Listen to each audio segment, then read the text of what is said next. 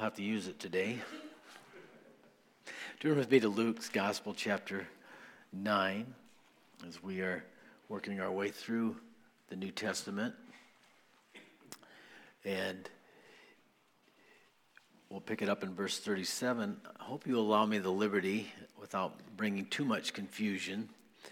Uh, you have a, we have the parallel passages that are important, and I want to utilize them this morning. The parallel passage to this story is Matthew 17, verse 14. So find Matthew 17, verse 14 through 23, and then Mark's gospel. How many fingers do you have? You have enough fingers for that? Mark's gospel, chapter 9, verse 14 through 32. And so as I've said before, when you're reading through the Gospels, it's good to get the parallel passages because some of the writers uh, add more detail. And I don't know about you, but I'd like to, to get the whole picture, the, all the puzzles, pieces of the puzzles to put together to give you a, a fuller picture of what really went on in that moment of time because there's a lot to learn from it. So let's begin here in Luke's gospel in verse 37. And I'll read through these scriptures and then take off from there. Now, it happened on a, the next day, which, as you remember, last week was the Mountain of Transfiguration. So it's the next day when they had come down from the mountain that a great multitude met him. Suddenly, a man from the multitude cried out, saying, Teacher, I have implored you, look upon my son, for he is my only child. And behold, a spirit seizes him, and he suddenly cries out. It convulses him so that he foams at the mouth. And he departs from him with great difficulty, bruising him. And so I implored your disciples to cast it out, but they could not. And Jesus answered and said, O faithless and perverse generation, how long shall I be with you and bear with you? Bring your son here. And it, as he was still coming, the demon threw him down and convulsed him. And then Jesus rebuked the unclean spirit and healed the child and gave him back to his father. Now let's go over to Matthew's Gospel, chapter 17, verse 14. And his version of this historical moment and when he had come to the multitude, a man came to him, kneeling down to him, saying, Lord, have mercy on my son, for he is an epileptic and suffers severely. For he often falls into the fire and often into the water. So I brought him to your disciples, but they could not cure him. Then Jesus answered and said, O faithless and perverse generation. How long shall I be with you? How long shall I bear with you? Bring him here to me. And Jesus rebuked the demon and cast him out. And the child was cured from that very hour. Then the disciples came to Jesus privately and said, Why couldn't we cast him out? And so Jesus said to them, Because of your unbelief.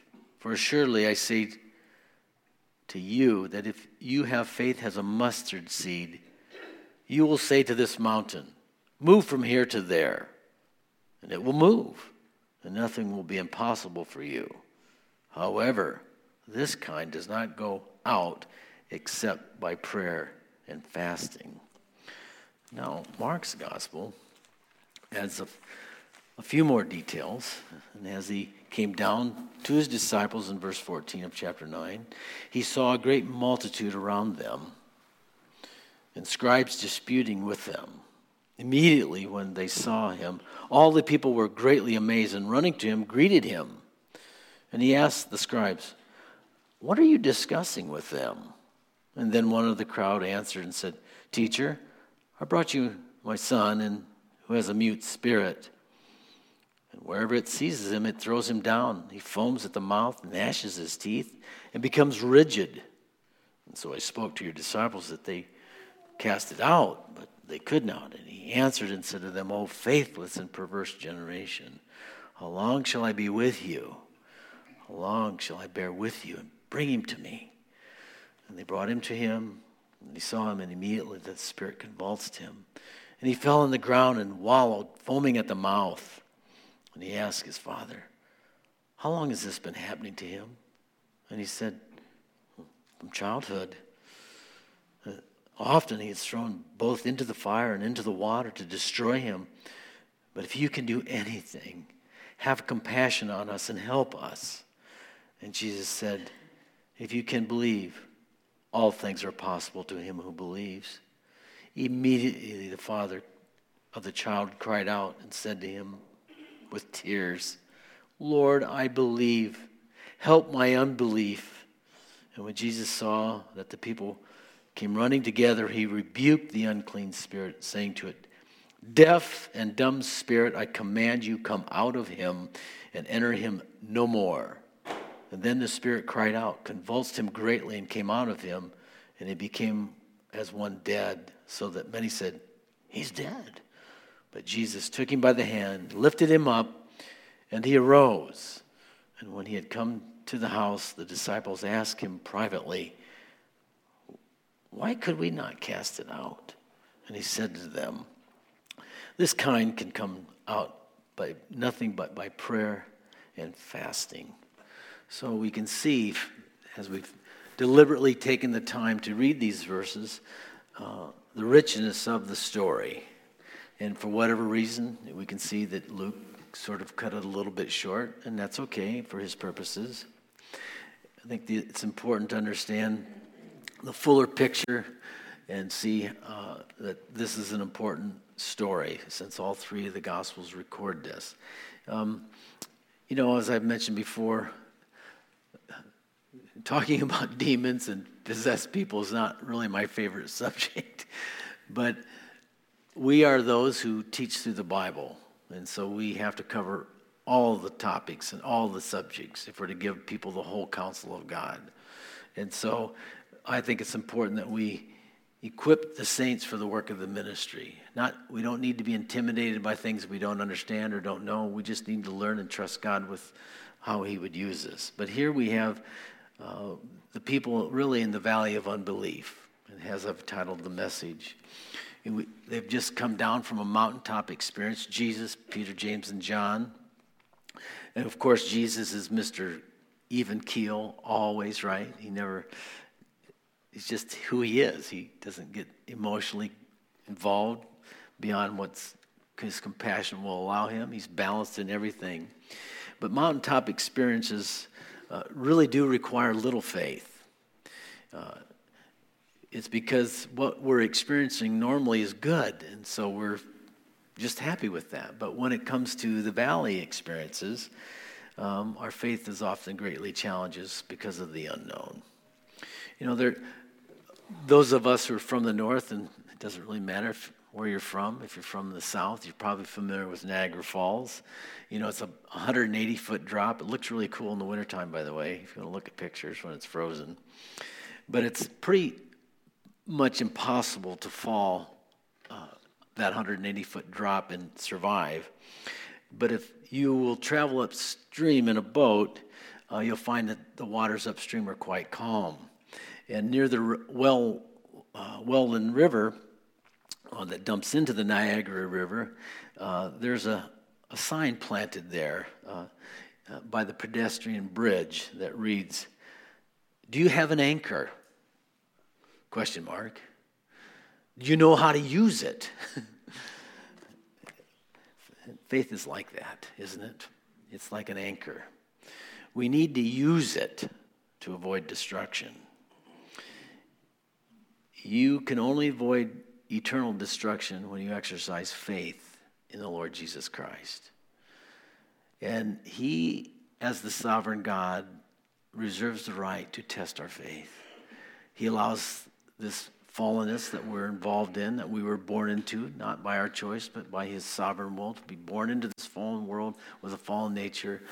He's allowed us the privilege to become part of His family, those of us who've received Jesus by faith. And now, that faith will be tested to find out whether or not we will be loyal to Him through the pain and the suffering. He said, In this world you shall have tribulations, but be of good cheer. Have overcome.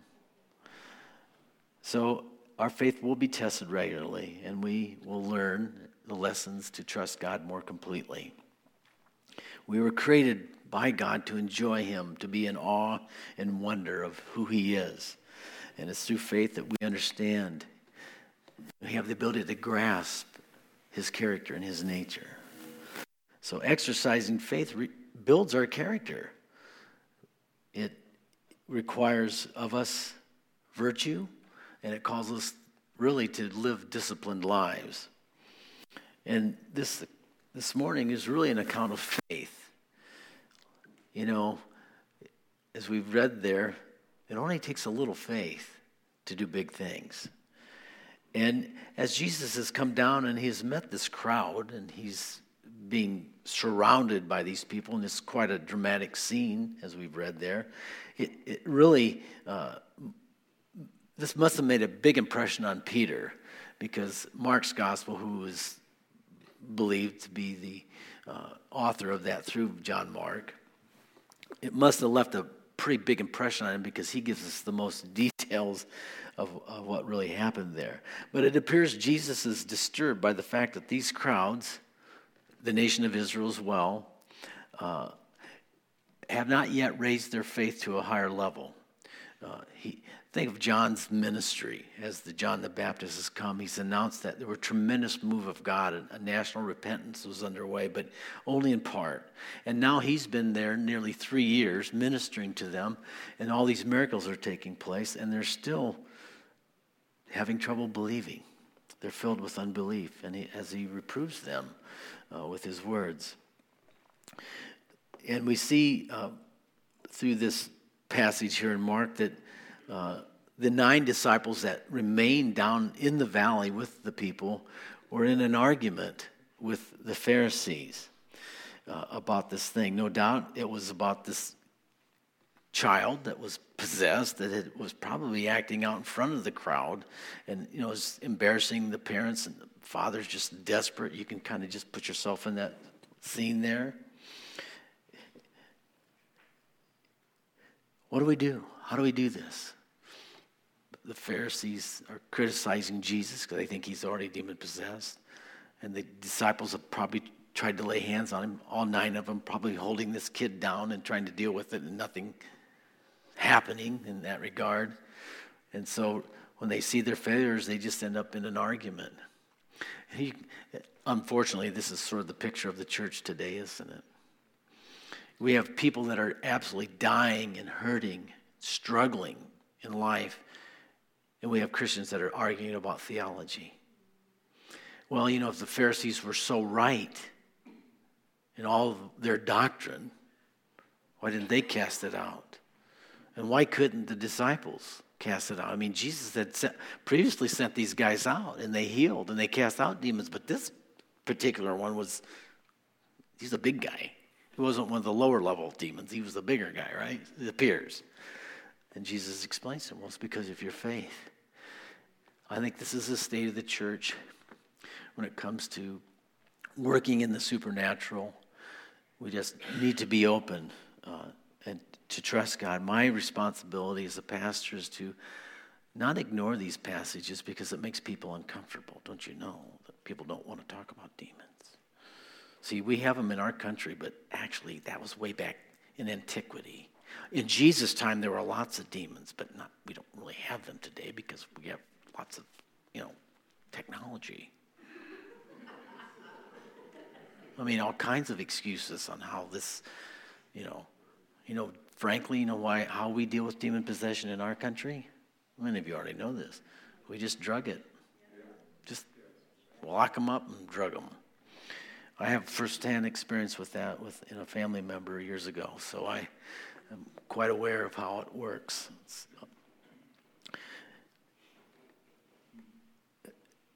the Christian life, what God has called you and I to, is to illustrate that there's a God in heaven and that God can do impossible things through people. That's our work. That becomes our testimony. We're to trust God for great and mighty things. We're to call upon His name. And I thank the Lord for the way this is arranged in the Gospels for us. you know, living without faith is painful. There's those who are content to live without faith. They're content to live in pain. There's, they're content to live in unbelief and just give it up. The results of unbelief is that people live in pain. And this is what was going on.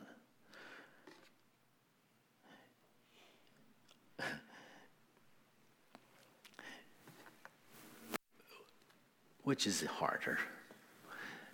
Harder to cast out a demon or argue theology?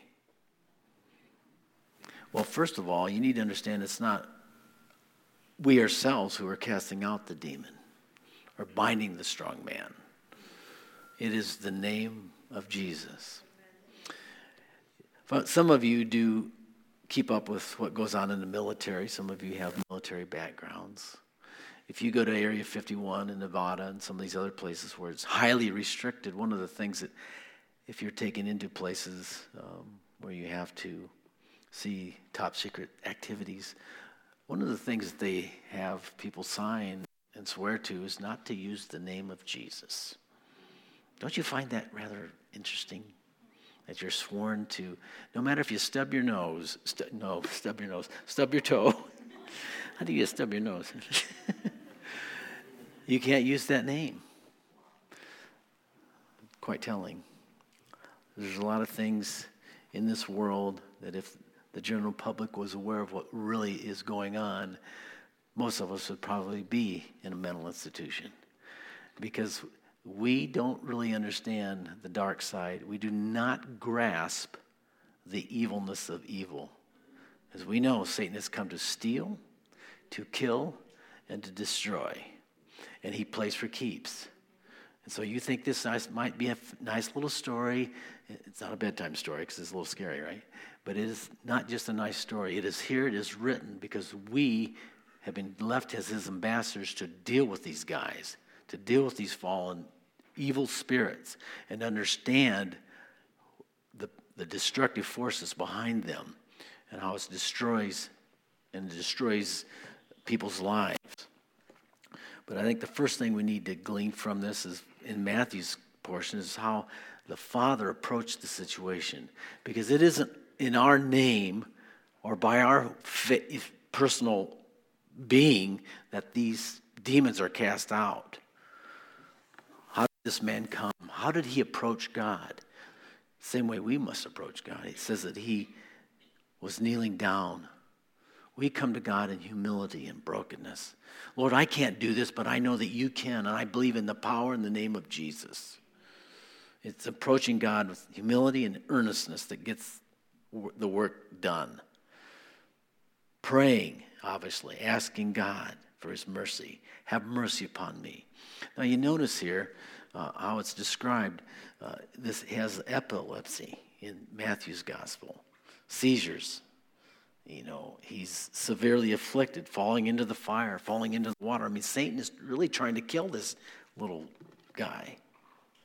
If that doesn't break your heart, when you see someone that's in bondage and afflicted by demonic forces, it, it should fill you with compassion and care.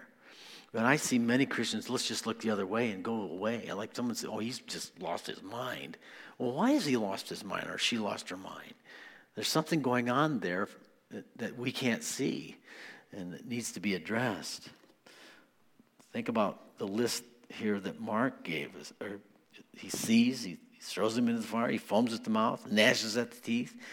If you've ever been, has anybody experienced that? Besides, I have experienced these things in our mission trips. Luke, as we uh, read there, seizes him, convulses him, he foams, he, it, the spirit clings to him, it bruises him. So, what is Satan's work here? This is, these are tells.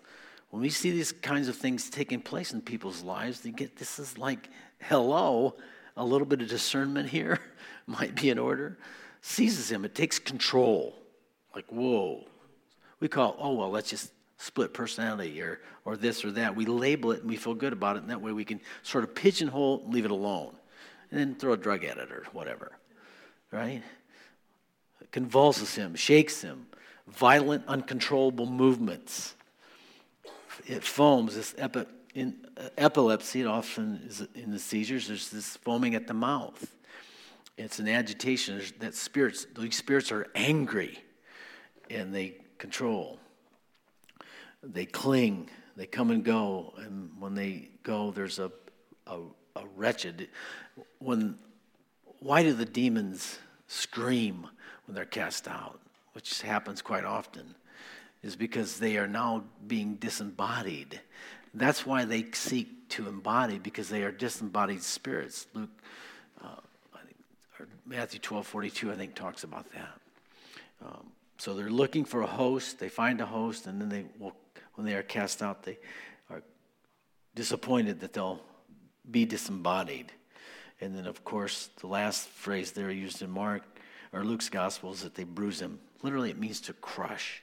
And this is why I'm taking the time, because we're living in a culture that people are being crushed.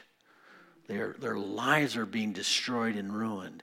It is, we as the body of Christ are show, to show this compassion and care about people, not to just blow them off because they're weird, because they're doing weird things. Well, you don't know the damage that's been done to them by the devil. He's out to kill them, he's out to destroy them any way he can. The demons, all they do is use people. And then when they're, they discard them at death. You know, it's just the way it is. It's our job to intervene. I think this is as important because I see an attitude in the church that's bothered me for a number of years. And I was guilty of it for a number of years because I was intimidated by, the, by this whole ministry. You know, I don't, didn't really understand it, and I still have a lot to learn about it, but I, I struggled with it. You know, we, Calvary Chapel, like any other church, you know, we preach the scriptures, right? We believe in the Word of God.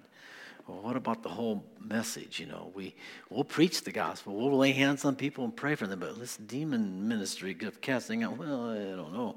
We just send them to the church down the street. Let them deal with that, you know, because it's uncomfortable. You know, that's one thing I love about the Bible. It is absolutely raw. It just it just tells it like it is. There's no whitewashing. David sins, Jacob sins, the poor people had their lives exposed, didn't they? We all read about their failures. Well, that's the way it should be, you know. How loving it is to say that we preach the whole counsel of God and then we tell someone to go somewhere else to have their needs met. It's kind of hypocritical.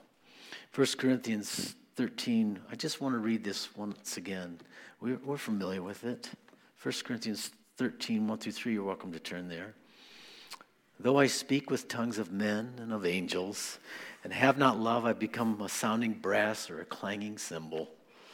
And though I have the gift of prophecy, and understand all mysteries and all knowledge, and have all faith, so that I could remove mountains, and have not love, I am nothing.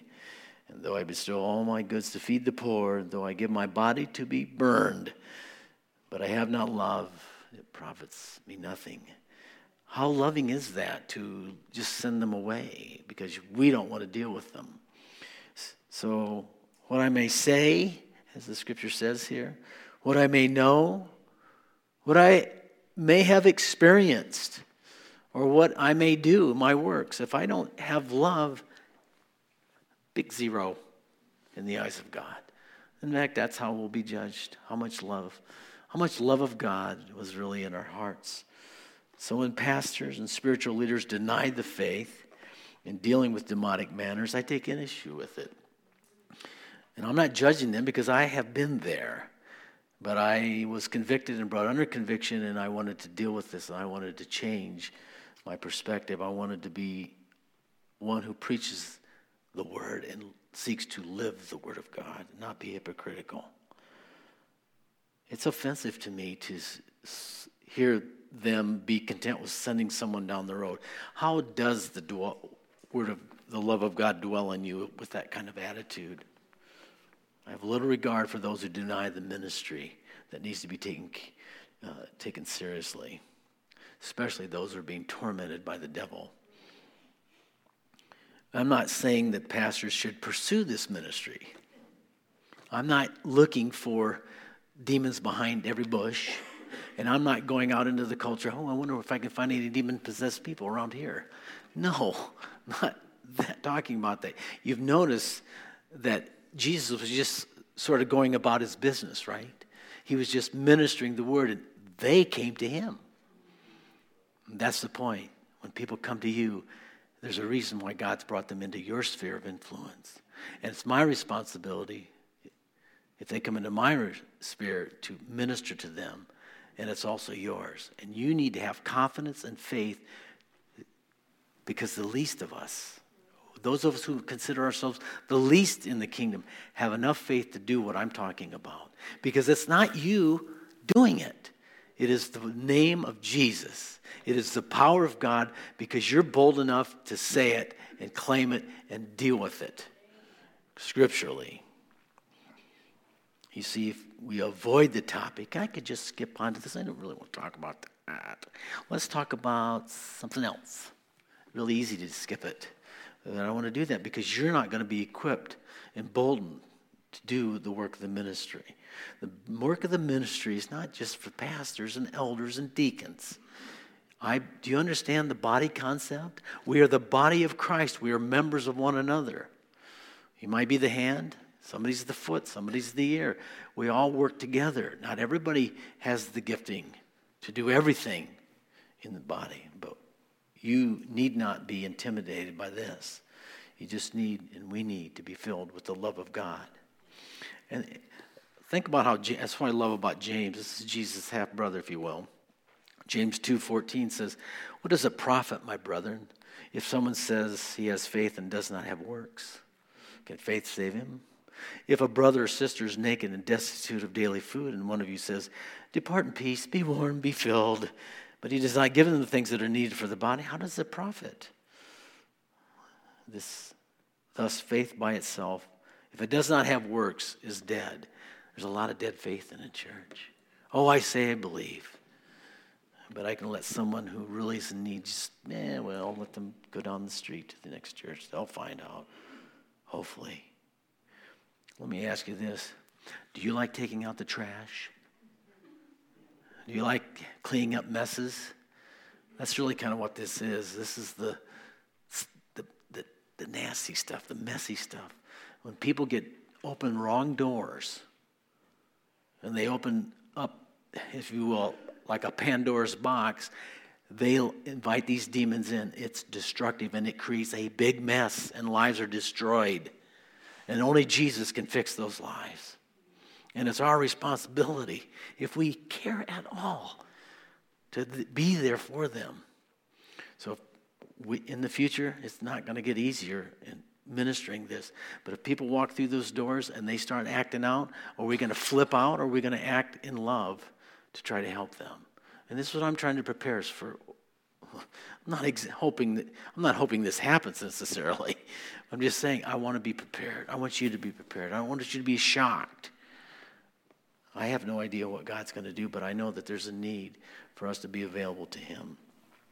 And no, I don't really particularly care about uh, like taking out the trash, but somebody has to do it, right? And that's really what we're doing. When we cast out a demon, we're taking out the trash. We're dealing with the darkness, and we need to have confidence in doing this. Why couldn't the disciples do it? Because of your unbelief, because of the hardness of your heart. Wow. Here's, uh, and I won't spend any time with this for time's sake, but you need, we need to understand our position in Christ. This is Ephesians 1. If you're looking, uh, taking notes, you need to look this up, if nothing else. Ephesians 1 lays, Paul lays out the position of the believer. We are blessed, we are chosen, we are predestined to become like him, fulfill his purpose. We're accepted, we're redeemed, we're forgiven, we're enlightened, and we're sealed. You understand that is an incredible position. Amen. blessed, chosen, predestined, accepted, redeemed, forgiven, enlightened, sealed. Did he leave anything out? I don't think so. Paul's prayer in that same chapter is for the knowledge of God, that God would give us wisdom revelation and understanding of what's going on. I think that includes the gifts of the Spirit. I need the discerning of spirits. I need to have discernment when some lying spirit comes in seeking to deceive my brothers and sisters. Oh, how we need the gift of discernment in the body of Christ today. You know, it's amazing. Not everybody tells the truth. Paul prayed that we would have hope in Jesus.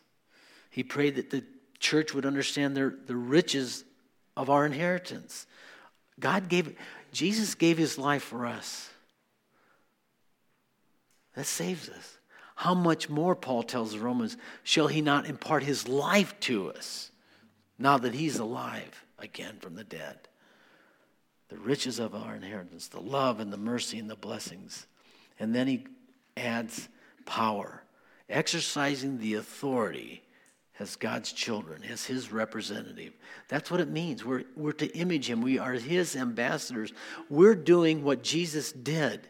We're doing what we're supposed to do as those who are inhabitants of this planet. We're to do what God would do if He were here, carry out his, the mission. Do you understand? You're, you're children of loyalty. Oh, no, I'm just a sinner saved by grace. Yeah, well, yeah, we are. But you're more than that. He's made us worthy. We are children, His children, His servants to do His will. And so Jesus reproved their unbelief.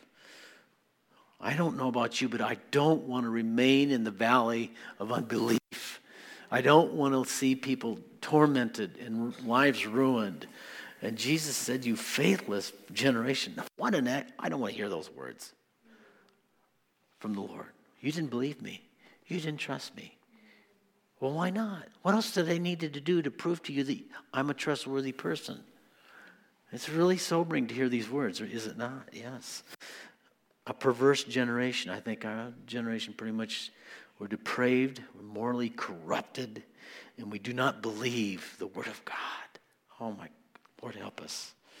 And Jesus' response, How long shall I bear, be with you? In the sense that he's going to die and leave. But he, is he not saying it to us as a Western culture church? How long shall I bear with you? How long? Too much is given, much will be required. So Jesus took care of the business. He rebuked the demon, he healed the son. Again, it was their lack of faith. And then he, a couple of them talk about fasting and praying. that word, don't use that word, fasting. It's kind of hard to deny the flesh, isn't it? You know, we're working hard every day, and fasting is like my flesh cries out, What? I need calories. But what fasting does, that you can do not fast a lot of different things besides food and water and that kind of thing, but that is important. It strengthens our resolve to, and, eh, to say no to selfish interest. That's really what it does. It just strengthens the inner man. And so it's good for us to hear this. It's good for us to engage in fasting on a regular basis. And notice in one of the passages here in Matthew, he talks about the mustard seed. This whole thing of little, of all the seeds, the smallest of them all, small, weak, and unclean, actually, is the mustard seed.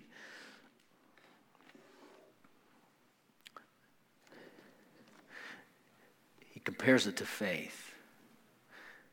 So it's not the size of the seed that matters, it's the use of the seed. So if you put to use the little faith that we have, great things can happen.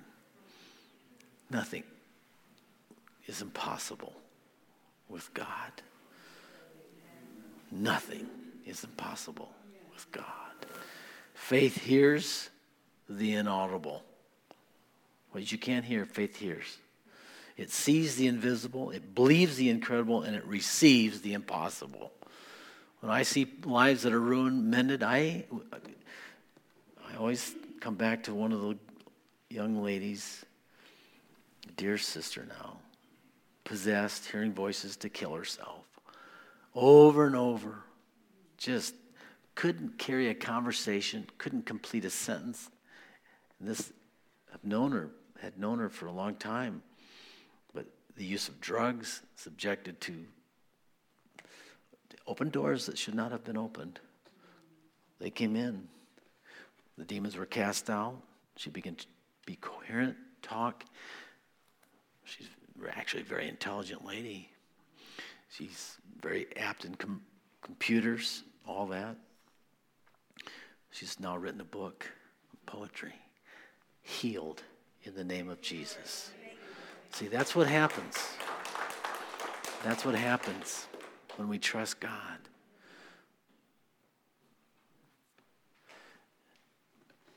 I'm not sure how uh, this is being received. I trust that the, you'll be emboldened and strengthened to be used of God in this area. But I just don't want you to be caught off guard of if if somebody starts to act out.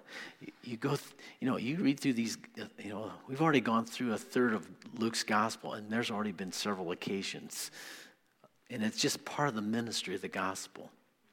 And I know it might sound like I've got an axe to grind against other pastors, and even some of them may be Calvary Chapel pastors who would downplay this. But I, it, it, look, I'm not condemning or judging anybody in that regard. We just need to repent and do the right thing for people. So if people come here and they act out, you guys are not going to be shocked and you're going to know what to do.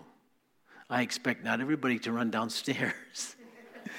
Probably a group of people to surround this person and lay hands on them and pray for them, and they will be delivered. That's what I expect to happen now. So, with that said, let's stand and close in prayer.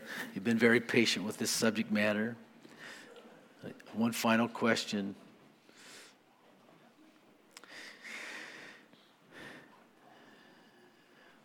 Do you have an anchor? Do you know how to use it? Is your anchor God? Are you anchored in Him? Do you know how to connect with Him? So that if something like that happens, whether you're at church or you're at the workplace, that you can take control of the situation in Jesus' name. Do you have that kind of faith? And if you don't, it's real easy to get it. Just tell the Lord, Lord, I don't have that kind of faith. Just like that poor father. Help my unbelief, right? Just all, and this is the wonderful thing about walking with Jesus. Whatever we lack, whatever we don't have, all we have to do is simply ask. Give me what I don't have. Use me, Lord. Please use me. Let me be a witness for you. Father, we just, again, take this moment to bow our hearts. I just thank you for the challenge that this subject matter, this topic is done for me in my life. And I don't want to come short. And I don't want to be unloving, Lord. I want to be a loving, kind person that cares about those that are troubled, those that have lost their way, those that have opened doors that they should not have opened and now are crying out to you, Lord. And I pray that you'd use the fellowship here, Lord, that you'd make every one of us a minister of the gospel. That we wouldn't play church. We wouldn't just be happy Christians, but we would be obedient servants to do your will. So bless my brothers and sisters, all of us today, Lord. Fill us with joy in believing your word. In Jesus' name, amen.